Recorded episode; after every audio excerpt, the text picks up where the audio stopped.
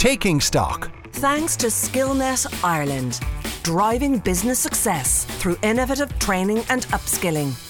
You're welcome to Newstalk's Taking Stock. I'm Mandy Johnston. You can get in contact with us by emailing takingstock at newstalk.com or on Twitter at takingstocknt. Now, twice a year we change our clocks, but do you think much about what it all means? Marking time has played a major role in shaping our societies, and we'll hear from the author of a new book about time, the history of civilization through 12 clocks. Also, as COP26 approaches, we'll take a look at fast fashion and hear one woman's incredible journey from modern day slavery slavery to become a social entrepreneur and an international advocate. But to start us off today, we're joined by David Rooney, who's the author and a former curator of the Royal Observatory in Greenwich. David, you're very welcome and thank you so much for joining us. Thanks for having me on, Mandy. Now, in this extraordinarily insightful book uh, called About Time, as I say, A History of Civilization in 12 Clocks, we learn that clocks are neither simple nor innocent. They were designed with cultural, political, and sometimes hidden agendas and ulterior motives in mind. However, you feel about them, they affect us far more than we might imagine. Now, David, I'd normally start off an interview like this by asking, How did you become interested in clocks? But in your case, it's quite clear. Tell us about your childhood and growing up with clocks. Uh, yeah, I grew up in a, a clockmaking family. I was eight years old when my parents decided to set up a clockmaking business and restoration. Um, and so from, from then until I left home, you know, at 18, I kind of grew up with uh, with clocks all, all around me. I mean, the business was carried out from the family home in South Shields in northeast England, and I used to accompany my parents when they'd go and collect clocks from you know anything from a small flat to a, a great country house in Scotland or North England, and and I, so I kind of grew up with the sound of clocks, but also with the with the stories that my parents were telling the, their clients about these clocks, and the, and the clocks could be really modest. You know, they weren't all fine you know, beautiful clocks. Some were pretty plain, but every one of them had a story to tell and was really meaningful for the people who owned them. And that kind of stuck with me. The idea that, that clocks do more than just tell the time. Um, that that as as you said in, in that introduction, that that they um, they they have hidden meanings and they're you know there's a lot behind their faces yeah you certainly get the sense in in the book that they're very far from tools which just communicate time they they deliver messages they've really changed our world not just technically but culturally and politically before we get into that can you just tell us how you define a clock for the purposes of the book yeah i wanted to zoom out quite a lot because what we tend to mean as clocks uh, in the West is mechanical geared clocks driven originally by falling weights um, and with some kind of oscillator that were developed in the 13th century. But I wanted to take a much wider view and look at any technology um, that had been made with the purpose of m- charting or marking mm. the passage of time. So that could be anything from sundials or water clocks to, to watches or uh, sand glasses, anything really. I wanted to spot the kind of bigger civilization level trends that they were involved with. Yeah, and the fir- one of the first stories you tell is a very interesting one about a sundial, one that c- came to Rome. Tell us about the effect of the power that that symbolized at that time. There's a quote that I was really struck by from one of the commentariat at the time that could have could have in fact been written today. Would you talk us through that? Yeah, that sundial in Rome was astonishing, really. It wasn't the first sundial. Sundials had been around for about well, about three and a half thousand years. But this this was Rome's first public sundial, and it was installed in the year 263 BCE, so about 2,200 years ago. Um, the first public sundial in Rome, and it just had an extraordinary effect on not just the people of Rome, but right up to the present day on all of us. There were kind of two reasons for that. The first was that this sundial, which was mounted on a tall column, right at the heart of the Roman Republic in the Roman Forum, was like a triumphal column uh, which symbolized the military power of the ruling classes of Rome. In other words, it was a timekeeper looking down over the people that people had to look up to, and it stood for the military leaders. But also, it it ordered the days of ordinary Romans in ways they'd never had to deal with uh, before that. And that quotation from just a few years after the sundial was installed, so you know, a quote from 2,200 years ago. It was a playwright who made a Roman character exclaim, The gods damn that man who first discovered the hours, who first set up a sundial here, who smashed the day into bits for poor me. And he went on to say, When I was a boy, my stomach was the only sundial. It was by far the best and truest compared to all of these. He said, Because it used to warn me to eat, but now you can't eat unless the sun says so. And he said, This town is so stuffed with sundials that most people crawl along shriveled up with hunger. And I just thought, I mean, that's really modern. That idea that we have we, we can only eat our lunch when the clock tells us we can. We can no longer eat when we're hungry. Is a feeling that that feels modern, but it goes back thousands of years. Yeah, and that notion of uh, the the Romans at the time using the clock to control the daily lives would become uh, prominent again, and we'll come back to it when we start talking about the effect of, of clocks during the Industrial Revolution. But can I stick with that piece of of the center of power and the timepiece or clock being the center of power? The placement of that clock, the sundial, and the prominence within its own community, it was an important tool uh, in that community. But clocks became an important tool in the building of empires. When did clocks as infrastructures, those clock towers, and become important as an infrastructural footprint um, at scale? Well, when when we started looking at the at the growth of the big maritime uh, empires in like the, from the 15th and 16th centuries, the major European maritime empires, um, they well, because they were maritime, the, the ships needed to navigate. And time and clocks became a technical means by which uh, sailors could navigate safely. That, I mean, how that was going to be done was known about in the 15th and 16th centuries. Mm. It took really until the 18th century before the technology and techniques caught up. But the idea of clocks symbolizing the center of power, like a clock tower particularly, acting as a proxy for the for the rulers kind of standing tall and commanding over the new lands was something that particularly the British Empire um, carried out absolutely at scale in the early 19th century onwards. And that was in, um, in Africa, in Australia, particularly in India. Um, after the 1857 um, uh, uprising, the first war of independence, I mean, the British really clamped down hard on their control of of of India. And and a lot of building construction was part of that new control. And they built something like a hundred clock towers, huge clock towers, mm. in Western architectural styles, at the hearts of the Indian cities that they now controlled. And they were striking the Westminster chimes, and they were showing Western time. There's one of them that I talk about in the book in um, a place called Ajmer in today's Rajasthan, this clock tower for a new um, boarding school, it literally wore a metal crown above the faces and it looked like Queen Victoria, the Empress of India, um, who was proclaimed Empress of India when that clock tower was built. Yeah, in reading this, it reminded me very much of how art was used during the Renaissance as that kind of propaganda tool, if you like. But talk to us a little bit more about the standardization of, of time and, and why was Greenwich chosen, for example, over Washington or someplace else? Was it something to do with that empire building?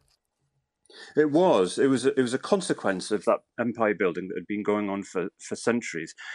And standardization of time is really a 19th century story. The idea that you know, I mean, before standardization of time, the time in your town or city or village was local time according mm. to the sun, according to what a sundial would tell you. And of course, that varies if you travel east or west. And in the 19th century, with kind of with, with railways acting as a catalyst, railways starting to be built from the 1820s, 30s, and then 40s, the idea that you'd pick one time for a large geographical area and take it as a standard time um, was brought in by the railways to make the operation of them and the safety of them better and easier. But it kind of it was a it was a bigger theme in the 19th century, and countries around the world uh, started standardizing their time, the choice of Greenwich was absolutely a consequence of, of the British Empire's uh, strength. There was a conference in Washington, D.C. in 1884 where the, where the Western world's diplomats came together to decide on one prime meridian for the world, a single, a single line, the line that passes through the Royal Observatory in Greenwich, that would be the origin of all time and space. Greenwich was chosen, and and what a, what a colonizing act that must have mm. looked like to say that literally all of time in the world will be measured from from from this place in, just outside of London. Um, it, it, could have gone differently, and, and certainly the, the French delegates um, f- absolutely felt it was an act of imperial kind of hostility and lobbied hard against it for many decades. Um, but this is the time system we've got today, where time references back to that line in Greenwich. You're listening to Newstalk's Taking Stock with me, Mandy Johnston. We're talking to David Rooney, the author of a book called About Time The History of Civilization in 12 Clocks. It's an extraordinary journey through politics, as David has been curator of timekeeping at the Royal Observatory in Greenwich, the very epicentre of the world's clocks, as we've just heard. David, could you talk to us a little bit about the role of the clock in the Industrial Revolution? I mean, yeah, clocks are were hugely important in the Industrial Revolution for so many reasons. Um, it, it's often, I mean, it's well, it's often thought that that the Industrial Revolution was sort of the the time when most working people uh, were ruled by time for the first time, as so many people moved from the um, from the from the land, from rural areas into cities, into factories and mills, and they started working by time rather than by output. Um, but I mean, but I think it's a much longer it's a much longer tail. Actually, I think we've been ruled by the clock for thousands of years. But the Industrial Revolution sped things up in so many ways. The idea that um, you you clocked on and, and you clocked off was very significant. But there's also a sense of resistance to this idea that you were being controlled by the boss, by the, the landlord or the or the mill owner. And I, and I talk in the book about about some examples of what was probably a very widespread sense of resistance and people fighting back. I mean, it's often talked about people smashing up looms, the Luddites uh, in the textile industries, but people smashed up clocks as well because clocks stood for something bigger. They stood for this sense of of, of control, of, of people ordering us, um, and of moral concerns increasingly as well uh, the, the factory working conditions. And then in the 19th century, um, in the industrial age, the amount that working people were drinking alcohol, mm-hmm. even down to the fact that we've got time restrictions today on when we can drink alcohol in pubs, is down to 19th century senses of kind of industrial morality. It just it pervaded everything. Yeah, I love the term you used, that it was used as an instrument of moral control. David, could I just take you forward a little bit? Now, we talked about how the clocks became very powerful and controlled us from on high, but uh, when did we get a bit of power? When did clocks become a portable device, and how revolutionary, or was that revolutionary in a, in a sense itself? Well, the first the first mechanical clocks, the the geared clocks um, that that we tend to think of as clocks, uh, were a 13th century invention, but they were very large and expensive, and uh, and you know public clocks in churches and monasteries and, and city halls, or the huge astronomical clocks in places like Strasbourg or Prague or Lubeck. Um, and then as time went on, they started to miniaturize. Watches timekeepers that you could carry about your person probably introduced about 1500 the very early 16th century. And of course not everybody had access to a watch to start with but they got cheaper and they got easier to make and and then more and more people got them. And then some really interesting ideas grew up alongside. For instance in the 16th and 17th century the idea of from the english puritans largely of like a work ethic and a sense that time could be wasted mm. and that time was God's time, you therefore shouldn't waste it, got kind of hardwired into the into the, the hardware of these watches. You could get Puritan watches, which were very austere and undecorated, to remind you that you know time was God's time and and not yours to waste. Yeah, we've we've moved very far from then where we're carrying portable devices with us with time every second and we're almost reaching perfect synchronization now in a timekeeping sense. Can it evolve further? Is there another book in this, David?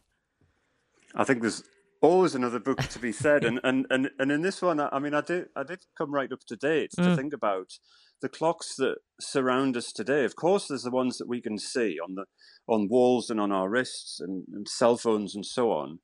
But there's this hidden, and in my view, quite um, quite alarming uh, infrastructure of hyper accurate clocks mm. that have been starting to be built since the 1960s that make the whole world work. You know, they make everything from computers and telecoms to power supply and the basic infrastructure of life runs through these clocks that are hidden from view. And the more I kind of think about them, the, the more I think there's a story to be told on how we've built a world which which runs only on clocks. And I want to ask the question: What would happen if they stopped?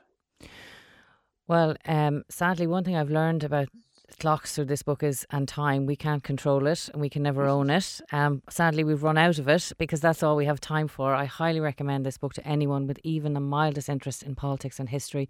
You will not be disappointed. We leave it there. That's David Rooney, author of About Time, Civilization Through 12 Clocks. David, thank you for joining us. Thank you so much, Mandy. You're welcome back to Newstalk's Taking Stock. I'm Mandy Johnston. Nasreen Sheikh is an international advocate for eradicating modern day slavery. She has an extraordinarily compelling story of how she escaped not only forced marriage, but child labour and extreme poverty risking everything that she had to experience freedom. And now she's an independent businesswoman. She's a, really impactful voice around the world for the 40 million people who remain in modern day slavery.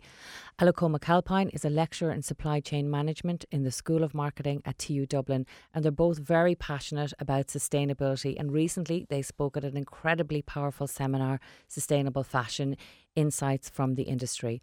I might start with you, Nasreen. You're welcome and thank you for taking the time to join us. Thank you so much.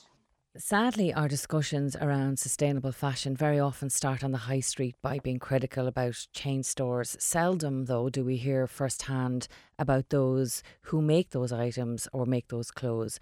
You, Nasreen, were the only girl in a Nepalese village of 2000 to ever have avoided the fate of arranged marriage. Can you tell us about your extraordinary journey from that tiny village to the city of Kathmandu where you worked making textiles and garments?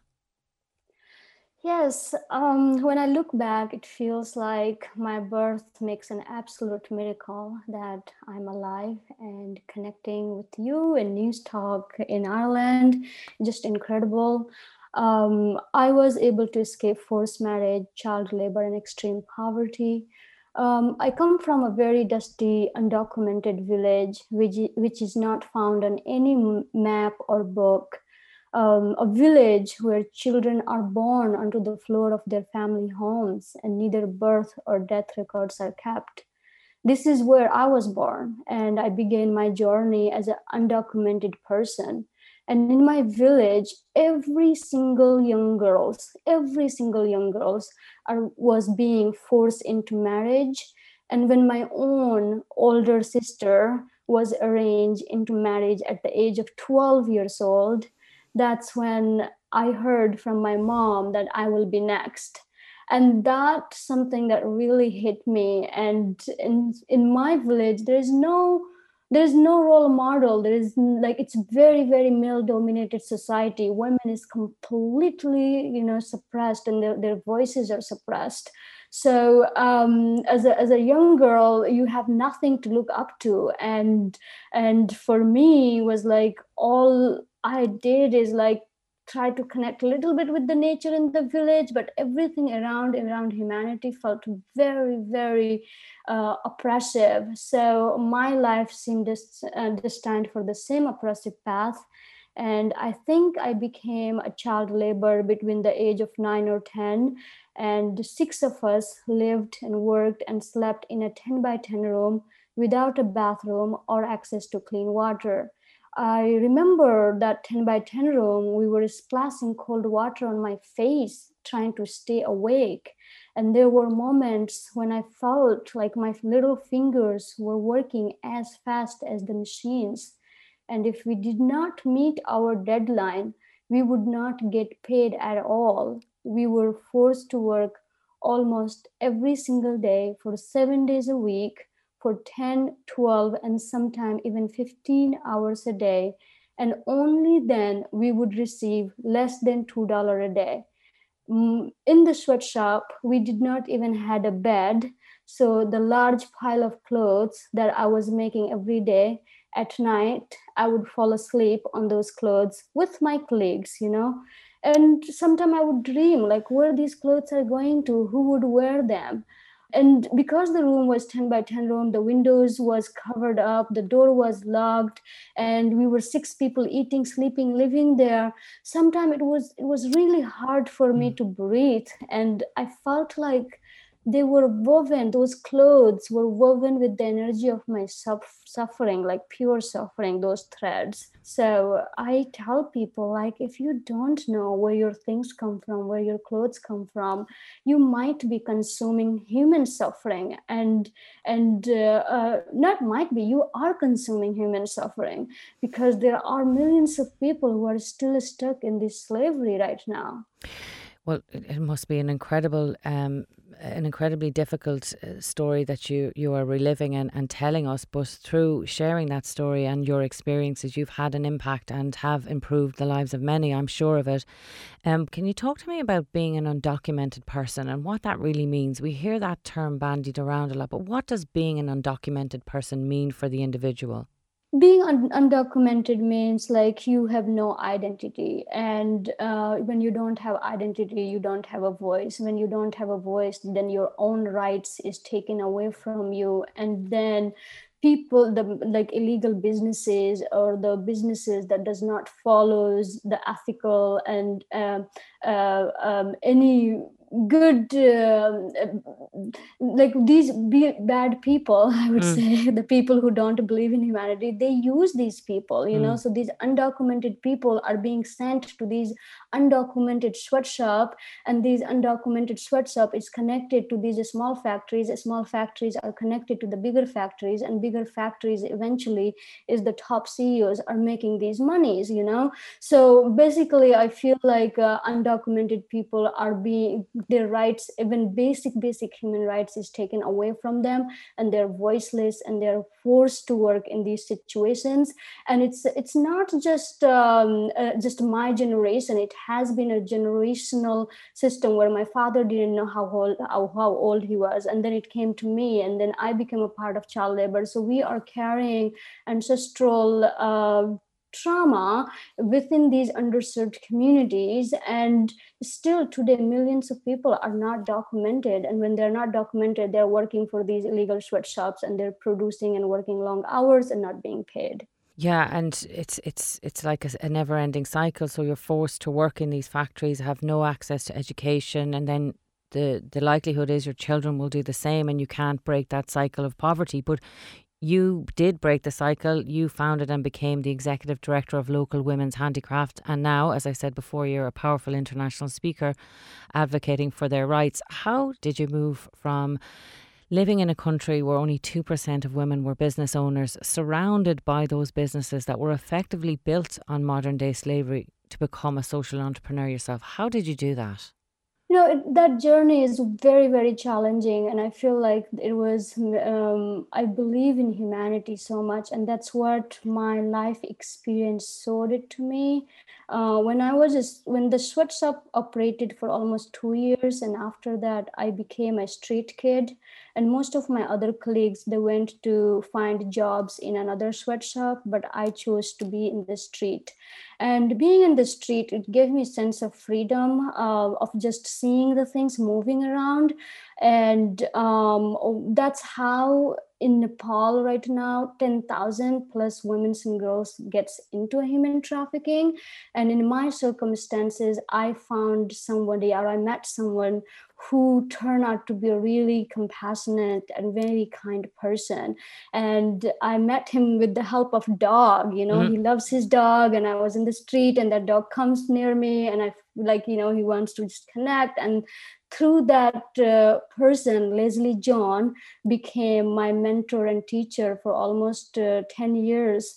And he gave me education. And with that education, I was able to understand, first of all, my own story that that sweatshop is not, it's, it's a, against human rights. Uh, it's, it's a human rights violation. The things that was happening around me was human rights violation. So once I was able to understand this situation with the help of education, I felt like, okay, I need to do something, you know. And what I had in that time is only the skill that little bit I have learned in that sweatshop. And then I seek for this microfinance loan. And because I didn't have document, I had many, many challenges that, you know, it will take me forever to explain this whole story hopefully i will write a book about it.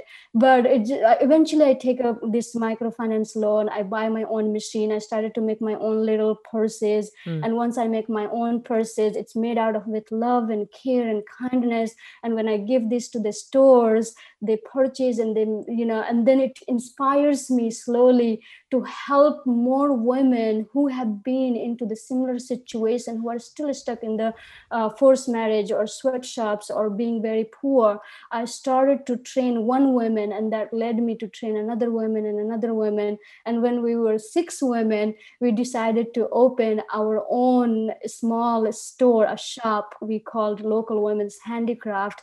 And that local women's handicraft shop literally became a hub for activisms and and journalists and activists were coming and they were like talking about how can we solve this problem you know? Mm. because uh, it's it's there is there is a lot of poverty that our heart melts when people can travel to these countries like india and nepal and bangladesh. I want you to travel and see these people faces how much we are stuck in cycle of poverty and slavery. And we need help. So we were like how can we help? And that's how we started this local women's handicraft. And you know i it's like it was so much focused on the mission of really empowering these local women with the skills and knowledge so they can speak for themselves because that's the true empowerment I feel when people can speak for themselves. This is Mandy Johnston with you on Newstalk's Taking Stock. We have with us today Nasreen Sheikh, and we're joined also now by Aliko McAlpine, who's a lecturer in supply chain management in the School of Marketing at TU Dublin. You're very welcome, Aliko. Thank you, Mandy. I'm delighted to be on the show. Aliko, can you talk to us about um, Nasreen's story there? Uh, seems very far removed from the individual, but what can we as consumers do to become more educated about the, the effect of the unsustainable fashion industry and, and learn more about where these products are being made and what we can do to help?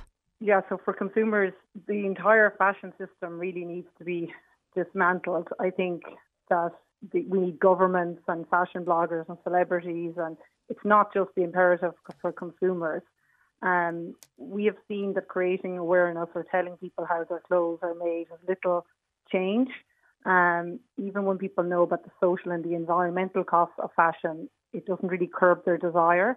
And you know, an example of that is that after the Rana Plaza disaster in Bangladesh, where 1,100 garment workers died and 2,600 were injured, fast fashion sales went from strength to strength.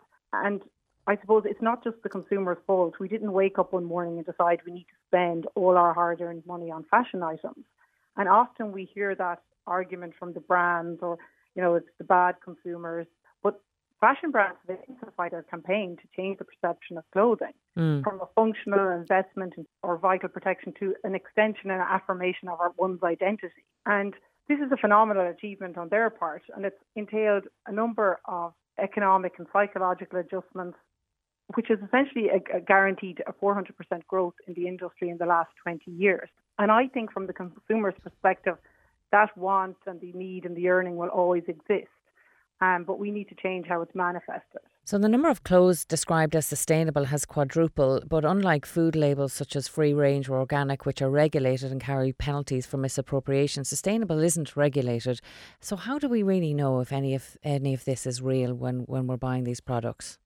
That's so true. In, in the last four years, the number of clothes described as sustainable has quadrupled among fashion brands in the US and the UK. And I suppose consumers are being bombarded with messages about organics, recycled fibres, environmental certifications, vegan, eco conscious collections. And at the same time, these brands are telling us that the garments are disposable and we need an outfit every week. And, and I see companies now are using sustainability as a marketing ploy. Mm. So, of course, consumers are confused. Um, and you see that made from recycled plastic bottles, but there's no hard data on how much of the garment is sustainable or, or what that means. It's also vague and arbitrary. Um, one of our national papers ran a story on a fashion retailer who will unveil a clothes recycling option at stores. We have to look at what does that really mean? You know, how can these clothes be reused or worn again? You know, often our recycled garments are being sent to emerging economies like Kenya and Ghana who 10 years ago would have received good quality second-hand items and now they're getting cheap damaged items which they cannot resell. And they do end up in landfill but just not in our country, landfill. One of the things that I find is very limiting about our discussion around sustainability and fashion is how narrow it always becomes. But can you talk to me a little bit about the interconnectedness of the environmental and human rights issues, like the stories we just heard from Nasreen, um, and the erosion of the environment and beyond just because of the consumption in this industry? Yeah, so the, the environmental aspect of the fashion industry is astounding. The Intergovernmental Panel on Climate Change has calculated the fashion industry produces 10% of global carbon dioxide emissions every year. And to put that into context, the fashion industry emits about the same quantity of greenhouse gases as the entire economies of France, Germany, and the United Kingdom combined. I mean, we're producing 10 billion garments annually, and we're using up 1.5 trillion litres of water annually on garments. And I, I just don't think that would be possible if we were paying workers a living wage, because then these brands wouldn't be able to produce at that volume. And the overproduction of fashion and the climate change that comes with that, it, it's all having a severe impact on the environment in the regions where it is produced now. Like even if you if, if you look at cotton and a, a simple T-shirt, it can take 2,700 litres to produce the cotton needed to make one T-shirt. And in some cotton producing regions of the world, entire rivers and seas have dried up. Like the Aral Sea in Uzbekistan, it has dried up because of irrigation to cotton fields. And that has been, you know, called one of the planet's worst environmental disasters. That impacts on the locals' livelihood, their fish, the water they need for farming. And then we look at the water pollution. Um, and thanks in part to weak regulation and enforcement in the producer countries, like in Bangladesh, um, w- wastewater is commonly dumped into directly into rivers and streams.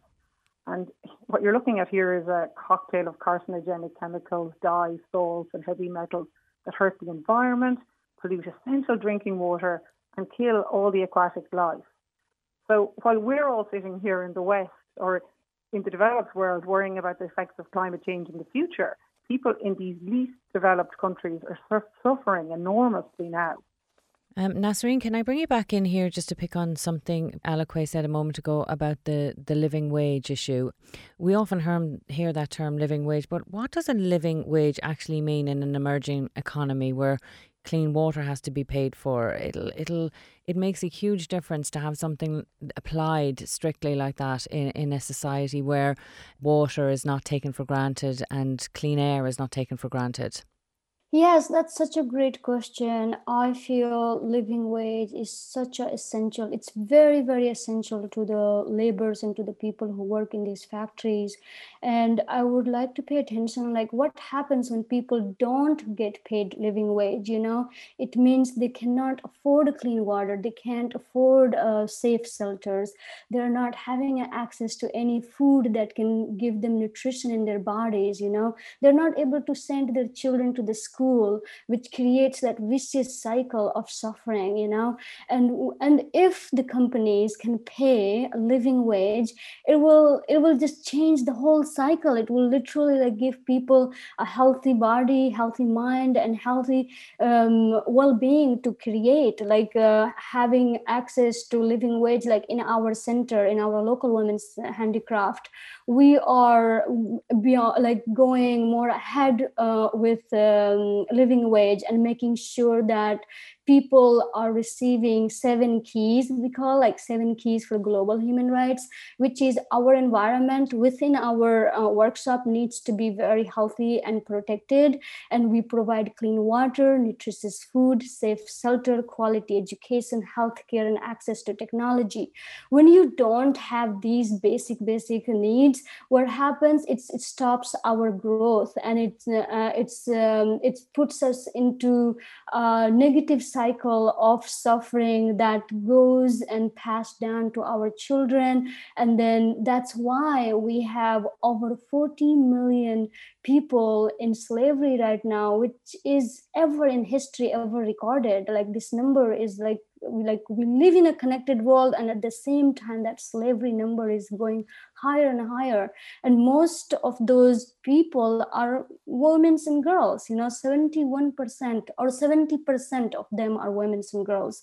And so i feel like living wage is so essential and every factory or every manufacturers should and must pay these workers a living wage so they can have access to basic human rights so they can have clean water they can have nutritious food and safe shelters.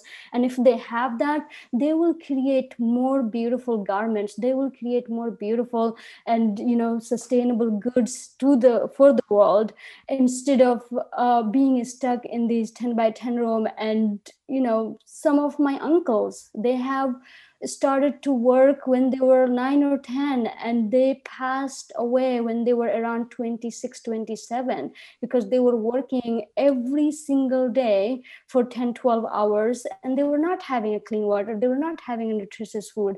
And what happens in the uh, after 10 or 15 years of working their eyes started to become blind and when they become blind they become dependent on the society. And the society was not strong enough to support him so he passed away. So, like that, a lot of the undocumented people from these rural villages are they, just die very early age and they live life with very much suffering like their tooth rots they, their stomach they have they live with so many disease and plus they're forced to work in these factories. So i feel like people and these factories needs to bring the stories of these people of these workers in the front line. And they can if they will tell the story of these people they can pay the living wage. It's possible in this time so um, I just feel like it's very essential. I'll just come back to you, Aliko, briefly on this because I know it's an area that you've worked on for some time. What is happening in the space of um, the living wage? Is there any any initiatives that we can look out for? There are some positive things happening in this space, um, particularly legislation that's coming out of Europe. So Germany has brought in some legislation. They have this new supply chain due diligence act, which requires companies to make sure the social and environmental standards are observed in their supply chain. So it's putting the onus on the brand that's importing or purchasing from smaller companies. And so they must monitor their own operations, but also their suppliers. And then they have to kind of act if something is wrong. They can't ignore the violations, or they themselves will be fined. And I think this is really positive because companies can't turn a blind eye to what's happening now further down the chain um, because it could potentially be sued by a garment worker or a supplier. Then, nearer to home in the UK, the Competition and Markets Authority have published a green claims code, um, which is to help businesses to stop misleading customers. Mm. And so companies have been given time to amend their green claims or the sustainability claims before being audited. And then the CMA will take action against anyone that's found greenwashing. Well, clearly, regulation has a huge role to play in the future, but so too do the manufacturers. Can I leave the final word here to you, Nasreen? What tips can you give us to try and be more sustainable in our own lives in terms of what we buy and what we purchase? I feel like consumer really needs to connect from the source of manufacturing and ask questions um, you know a lot of people in the western world have access to internet and mobile phone. Um, just google you know and educate yourself about supply chain think beyond the price tag and consider the people who make your clothes or your you know the coffee that you drink or the chocolates or even electronics. Uh, if you take the time and read the label and ask the question who made this? And um, also if you can support ethical sustainable fair trade brands um, local businesses. And you know there are a lot of uh, small businesses that is from grassroots level they're trying very very hard to um, to end slavery to fight poverty. And businesses like local women's handicrafts you know who is very much committed to fighting slavery through fashion how can we as a consumer um, research about these businesses put them together highlight them and and, and support them. And especially in this holiday season uh, when we are trying to buy gifts and things you know you want to give gifts to someone that you know that's made from love made from care and it's going to uh, you know not harm the nature and the humanity. So if, by supporting these small businesses, you are giving a hope to these people in those underserved communities. And uh, um, you are also being a part of uh, change because of these fashion industries. This every major supply chains have a slavery and it contains slavery. It will take time and uh, um, and and by doing the homework for all of mm-hmm. us is very very important because if we don't become responsible consumer we see that right now because of covid you know how many like you know 231 million people needs like aids humanitarian aids and we are in a epic moment right now that we have a choice either choose to embrace the humanity and choose to embrace the earth or we ignore it and we feel like okay somebody else will fix and something else will happen that is just going to take us down and down and down. And and we live in the fear. So we need to let go of that fear and start doing our part. Start you know buying one fair trade scarf and then you know buy another shirt and be that advocate person in your community. So that's how i would say yeah Nasreen, thank you so much for sharing your story with us today. We really do appreciate it, and I'd urge everyone to, to look at Nasreen's TED Talk, How to Record Silence. It's probably one of the most heartfelt and passionate speeches I've ever heard. And thank you both for sharing your stories and your advice with us today. Nasreen Sheikh, Alico McAlpine, thank you both. Your work in this area, and thanks for joining us today. Thank you. Thank you so much. Well, that's it for this episode of Taking Stock. Now, while we broadcast this time on Sunday mornings, we're also available as a podcast first from Friday mornings on the Newstalk app. We have a bit more time in the podcast, so there are extended conversations with our guests today. My thanks to those guests and to the team of Simon Keane and Stephen Jordan with Stephen McClune on sound. Jonathan McCrea's up next with Future Proof, and then it's Gavin Reilly with Newstalk's on the record. So, from Taking Stock with me, Mandy Johnston, enjoy the rest of your day. Taking Stock. Thanks to Skillnet Ireland, driving business success through innovative training and upskilling.